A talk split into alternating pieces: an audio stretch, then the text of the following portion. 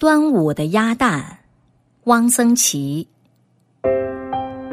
家乡的端午，很多风俗和外地一样，系白锁子，五色的丝线拧成小绳，系在手腕上。丝线是掉色的，洗脸时沾了水，手腕上就印得红一道、绿一道的。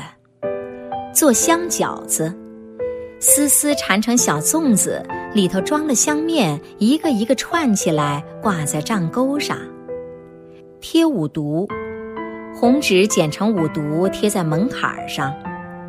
贴符，这符是城隍庙送来的，城隍庙的老道士还是我的记名干爹，他每年端午节前就派小道士送福来，还有两把小纸扇。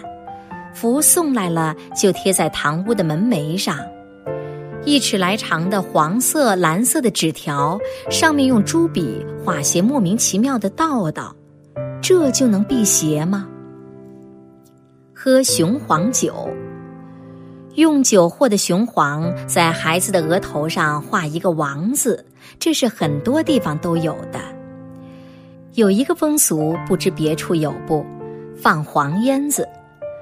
黄烟子是大小如北方的麻雷子的炮仗，只是里面灌的不是硝药，而是雄黄。点着后不响，只是冒出一股黄烟，能冒好一会儿。把点着的黄烟子丢在橱柜下面，说是可以熏五毒。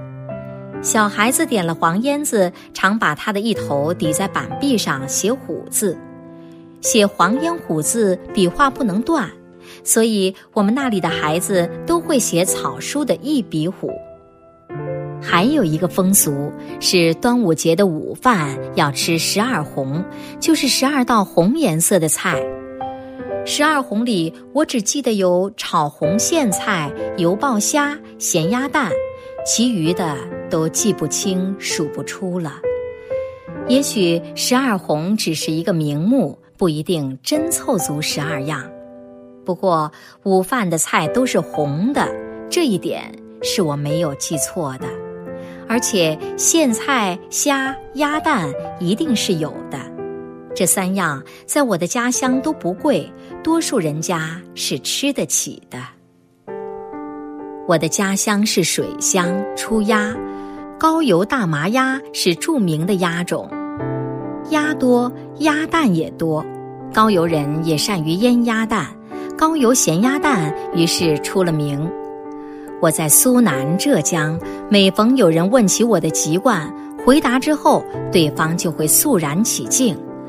哦，你们那里出咸鸭蛋？上海的卖腌腊的店铺里也卖咸鸭蛋，必用纸条特别标明“高邮咸蛋”。高邮还出双黄鸭蛋。别处鸭蛋也偶有双黄的，但不如高邮的多，可以成批输出。双黄鸭蛋味道其实无特别处，还不就是个鸭蛋，只是切开之后里面圆圆的两个黄，使人惊奇不已。我对异乡人称道高邮鸭蛋是不大高兴的，好像我们那穷地方就出鸭蛋似的。不过高邮的咸鸭蛋确实是好，我走的地方不少，所食鸭蛋多矣，但和我家乡的完全不能相比。曾经沧海难为水，他乡咸鸭蛋我实在瞧不上。袁枚的随园食单小菜单有腌蛋一条，袁子才这个人我不喜欢。他的食单好些菜的做法是听来的，他自己并不会做菜，但是腌蛋这一条，我看后却觉得很亲切，而且语有容焉。文不长，录如下：腌蛋以高油为佳，颜色红而油多，高文端公最喜食之。席间先加取以敬客。放盘中，总宜切开带壳，黄白兼用，不可存黄去白，使味不全，油易走散。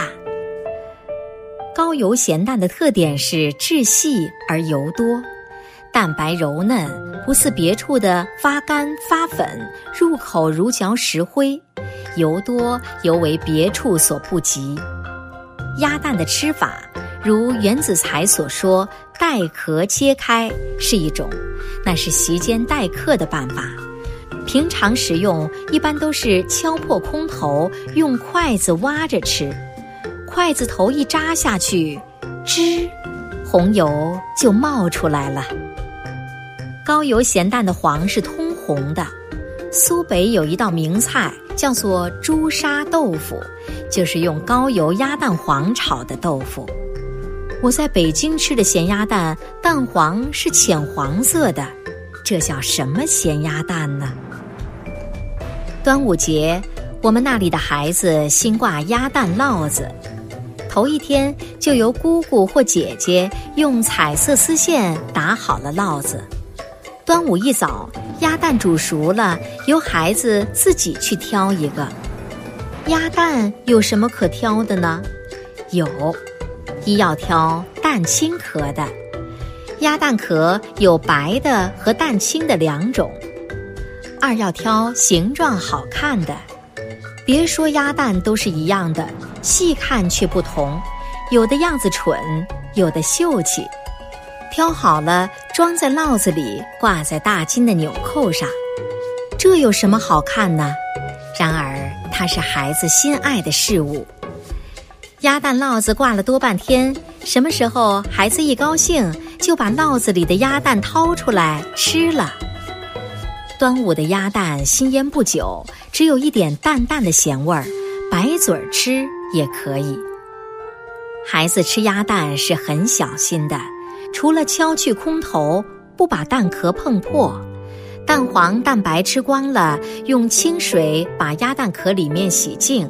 晚上捉了萤火虫来，装在蛋壳里，空头的地方糊一层薄膜。萤火虫在鸭蛋壳里一闪一闪的亮，好看极了。小时读囊萤映雪故事，觉得东晋的车胤用炼囊盛了几十只萤火虫照了读书，还不如用鸭蛋壳来装萤火虫。不过用萤火虫照亮来读书，而且一夜读到天亮，这能行吗？车胤读的是手写的卷子，字大；若是读现在的新五号字，大概是不行的。